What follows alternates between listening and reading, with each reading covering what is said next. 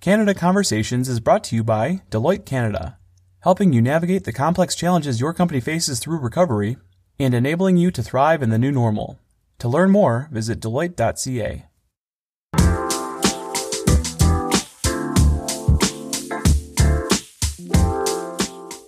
Hi, everyone, and welcome to the July 31st episode of Automotive News Canada Conversations. I'm your host, Greg Layson, the digital and mobile editor here at Automotive News Canada. My guest today grew up in Thornhill, Ontario. He spent nearly two decades in the auto industry, working for Honda Canada and BMW Canada. Now, he finds himself leading Infiniti Canada through a pandemic while the automaker moves away from fleet sales and deals with what was already a slumping luxury segment. Today, he's here to talk about product, how COVID 19 has affected dealers, the sales process, and the luxury segment in general. I'll also get his thoughts on what it means to be a Canadian leading the Canadian arm of a major luxury brand. That's today when I talk with Canada's managing director, Steve Rhind, on this episode of Automotive News Canada Conversations. Steve, thanks for joining me on the podcast. Yeah, thank you very much, Greg. Uh, good to be here. My pleasure. You were supposed to start your job as Infiniti Canada's managing director in April, but the pandemic moved your start date to June 1st. And then you spent the first several weeks of your tenure reaching out to Infiniti dealers across the country. How did you make that happen during a time of social distancing and safety precautions? What was that process like?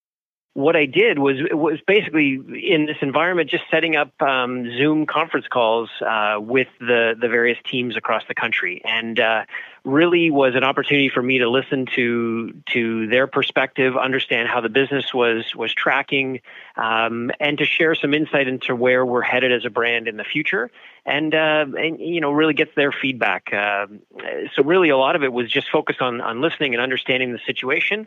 Uh, of course, we're going through a pandemic, so uh, as much as we're talking about the future of the brand, a lot of the discussion was around the the here and the now, and and uh, you know working our way through a very difficult situation does that replace meeting dealers face to face? I'm sure you probably would have preferred to go into a dealership. I just wonder do you get the same feel and feedback when you're doing it over a Zoom call or a Teams meeting?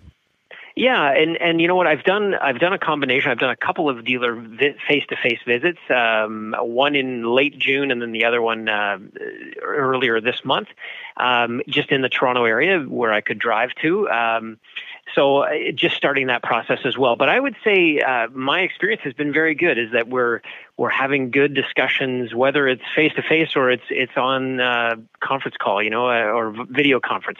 I, I, like the video conference in particular because then you can you can see people and and and uh, you know just get to know them a little bit better uh, just by having a chance, as opposed to just a phone call. Um, but you know what, we're we're all sort of adapting and making do with with the challenging situation. And I, I think it's been it's been effective and, and is working well. What did you hear from dealers? What were their top concerns? What's their number one priority? Yeah, I would say, and it's consistent with uh, most businesses in Canada, was uh, you know the the return to generating revenue, right, and and selling product um, because of the the situation and when were things and and frankly, at the beginning of June, uh, there were still retailers that were not able to be open from a sales perspective. So you know that was a big part of the discussion: is how do we ramp up very quickly to get back to generating revenue. Um, and so, you know, that's that's our focus from a really the marketing investment that we put into market in the month of June, as well as we've continued through July.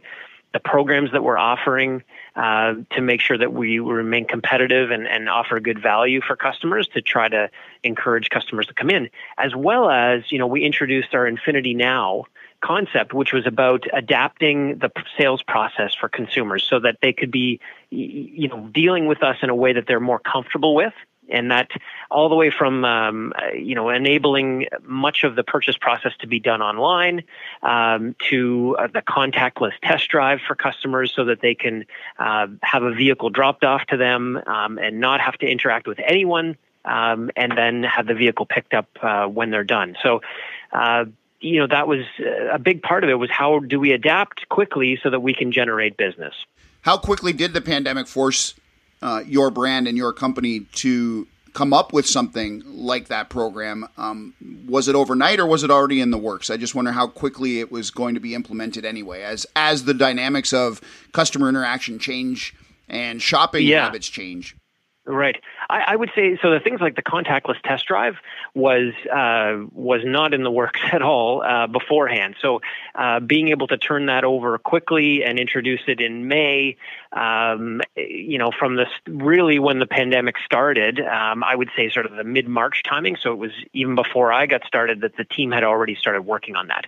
But to have coordination across the country with all our retailers that we could make that commitment to consumers you know took took a few weeks to get that up and running and then the the marketing creative and and have it in market so uh, you know I'm pretty impressed with how quickly the the network has responded how quickly my team has responded uh, and continues uh, to do so um, you know, I think the retailers are very good at that, and, and we've seen it in terms of them bringing, making sure that they have e-commerce solutions on their website for customers to take it all the way as far as the customer wants to go in terms of the transaction. Do you see a lot online. of customers um, moving in that direction. Has there been a big take rate on the contactless test drive and e-commerce and the online shopping? Have you noticed as a brand and as a company that people are making that change? we're seeing we're seeing I would say small steps. What's been interesting is is as we've kind of introduced as the stores have come back open, and, and this was through June and, and late May even. Um, what was interesting is that the dealers were saying that they actually were seeing people come back in, and that people were just happy to be able to get out of their homes and go into a, yes. uh, you know, that kind of stuff, right? So I think that was that was the initial steps, but we are seeing sort of a, a, a I would say still a relatively small percentage of customers that want to do everything um, contact free and and uh, completely online, but it's growing. Um, and so it's something that we're, as we get better at it, as they get more comfortable with it, I think it's going to continue to grow. In the United States, generally speaking, some dealerships, I'm not saying Infiniti in particular, but some dealerships are charging uh, extra for things such as vehicle delivery, vehicle sanitation. We saw Manheim auction uh, now charges a fee for some disinfecting. Is this something we'll see at Infiniti Canada stores where these services will be uh, fee based and maybe even revenue generating for dealers? Uh, yeah, good question. I, I, would say at this point, I mean, we don't anticipate charging customers, uh, you know, a dedicated fee for those things specifically. But as you can imagine, with any business, right, when your expenses are going up, um, you know, you have to offset that expense somehow. So whether that means uh, an adjustment in pricing, depending on how costly those things are, uh, you know, that's something we'll have to investigate as the take rates go up, as the the costs uh, are better understood, um, how expensive it will be going on to manage that stuff, then we'll have to make some adjustment if if needed.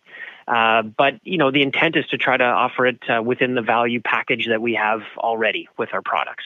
Let's talk product and, and lineup for a minute here. Some automakers are abandoning sedan sales. That's no secret. Um, of Infiniti's 2,255 sales for the first six months of this year, only 614 of those were cars. Are Infiniti sedans sustainable, particularly in Canada? And could we see an all crossover lineup at Infiniti?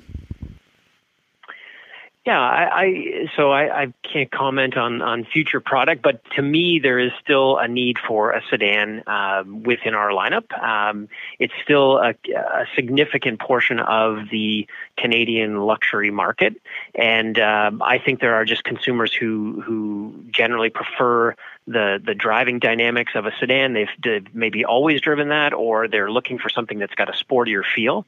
And you just can't escape, uh, you know, the realities of um, the physics of, of a vehicle that's that can be lower and wider and therefore has better driving dynamics. So, me personally, as a car person, I, I very much like how a, a sedan or coupe drives. Uh, versus a crossover, and, and, crossovers are nice, but you just can't beat the fact uh, that you can get just much better performance out of a, a, sedan feel. So I I believe that that will continue to be a key part of the Infiniti brand as we go forward. We'll hear more from Steve Rhind after this short break. The COVID 19 pandemic has had an unprecedented impact on the world's population and economy. Social distancing and self isolation measures have taken consumers out of the auto retail market, while concern over worker safety continues in manufacturing facilities globally. An increasingly distressed supply base is facing the potential for large-scale liquidity issues which may lead to increased M&A activity throughout the ecosystem. Significant uncertainty remains around the permanence of current consumer behaviors and the extent to which they will be able to re-engage with the sector. Through Deloitte's State of the Consumer Tracker series, we discuss timely data and trends and highlight key consumer insights. We also explore how behavioral preferences take shape over time to allow businesses to make strategic decisions in this dynamic market environment. The ongoing survey results are also available via an interactive dashboard, the Deloitte Global State of the Consumer Tracker. Check in every two weeks to explore new consumer insights and emergent trends. Welcome back to the show where we're joined by Steve Rhind, Infiniti Canada's managing director. There's no question popularity of small utility vehicles it's growing. Um, there's the BMW X1.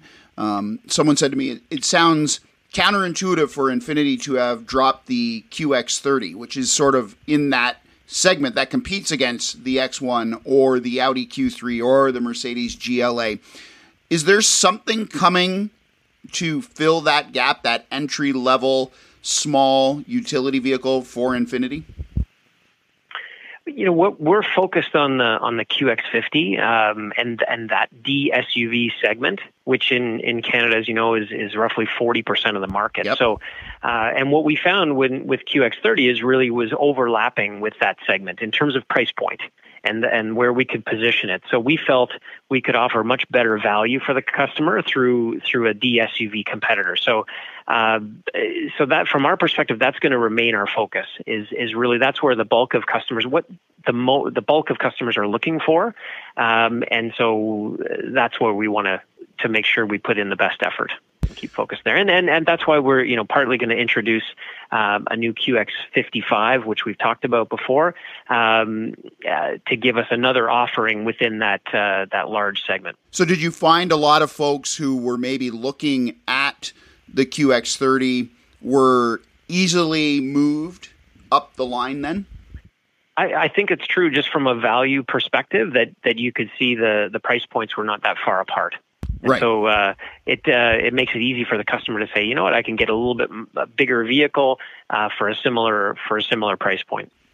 I don't know if Infiniti is entrenched in Canada the same way some other brands are. Acura, for example, uh, Infiniti, as we said, sold about 2,200 vehicles in the first six months.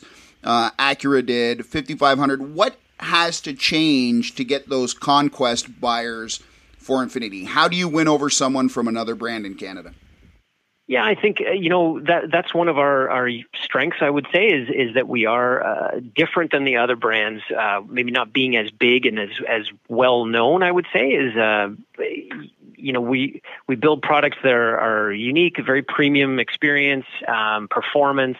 Um, there there's a design element to to Infiniti products, and I think I think what we have to do a better job of is getting people to know a little bit more about our products. And uh, once they understand where it fits and and competes with, I think uh, we do very very well.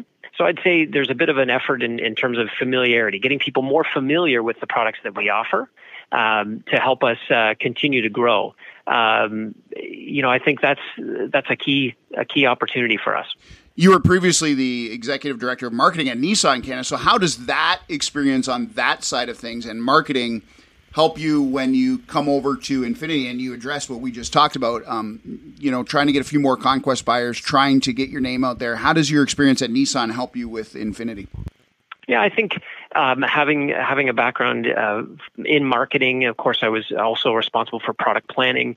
Um, and and so being very familiar with uh, with the product development cycles and, and those aspects uh, brings I can bring that to the table as I as I look ahead on the Infiniti side. So uh, from a marketing perspective, that's a really critical piece is making sure that we are clear in our messaging for consumers, that we tap into sort of those those really important aspects, that what the real what the luxury customer is really looking for, and and being very clear about what it is that we offer that uh, addresses their needs, their wants, um, you know, as you know, a luxury customer is choosing to per- to purchase a vehicle that um, is significantly more expensive than a mainstream product, and and there's lots of reasons why they want to do that. So we need to be very clear about what it is that we offer them uh, to uh, to fulfill that need, that want that they have. And and uh, I think with my marketing background, I think that helps.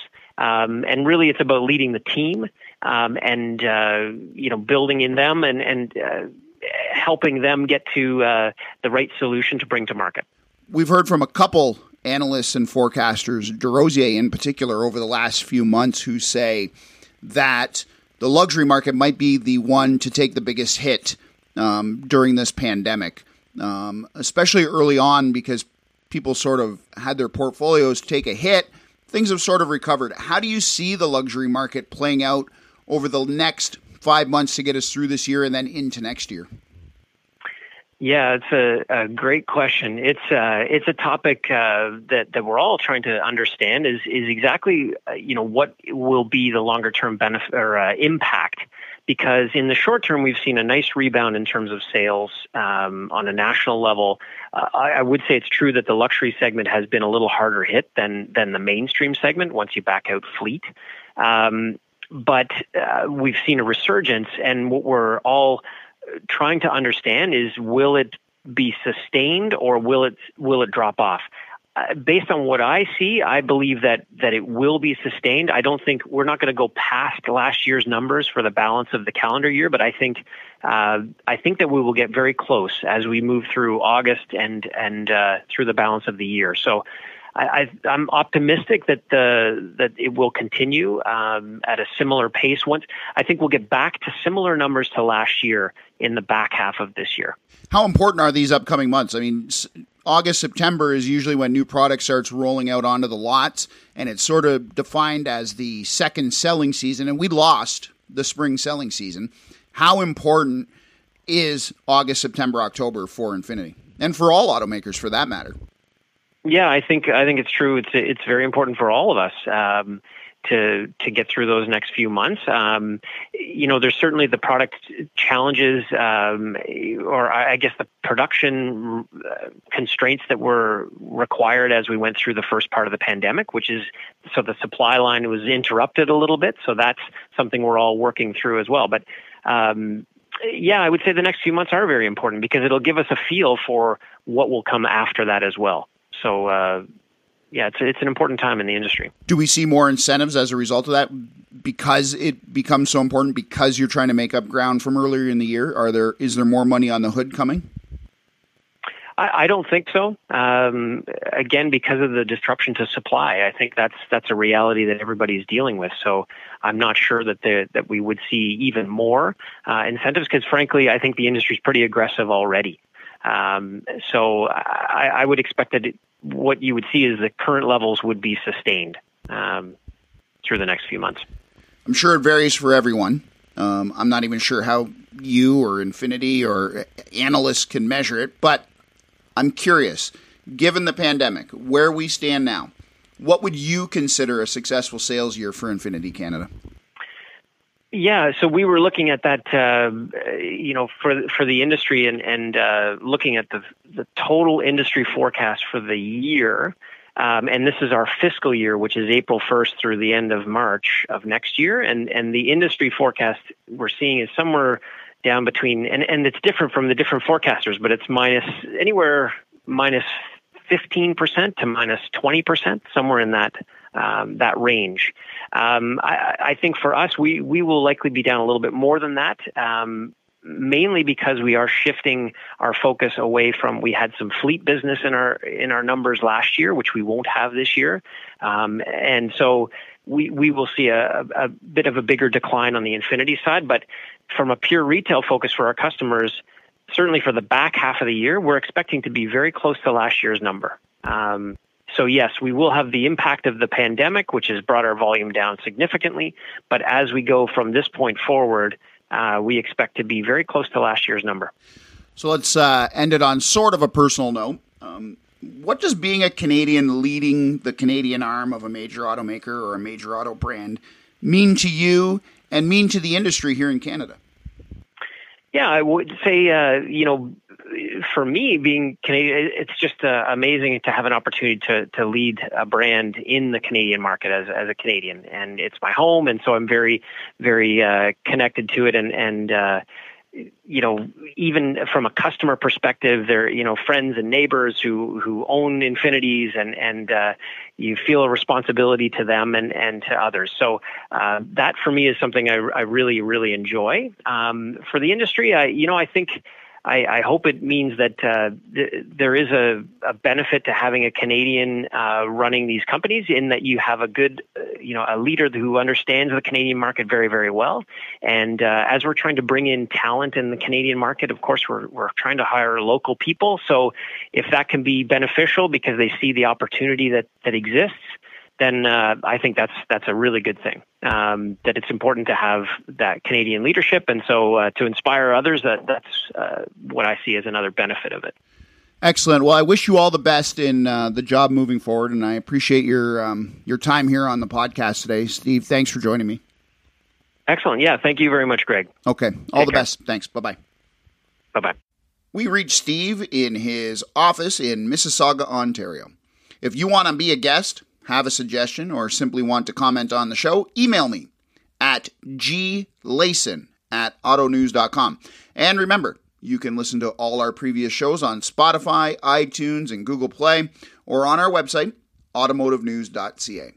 That does it for this episode of Automotive News Canada Conversations. We hope you join us next time. So long, everybody.